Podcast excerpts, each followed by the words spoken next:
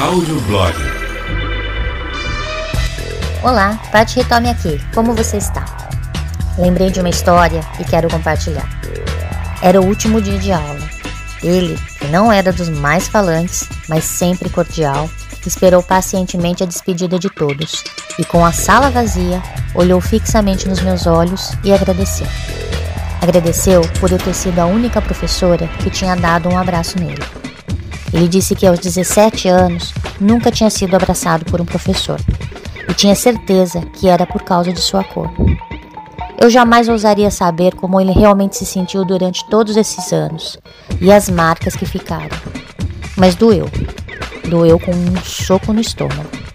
E confirmei mais uma vez sobre a importância do afeto, do combate ao preconceito, do combate ao racismo. Antes de tecer qualquer julgamento sobre a luta do outro, Pare, escute, reflita. Siga redes sociais de pessoas que falem sobre. Ouça podcasts, leia, pesquise, veja documentários, filmes. Pare de fazer piadas sobre a aparência das pessoas.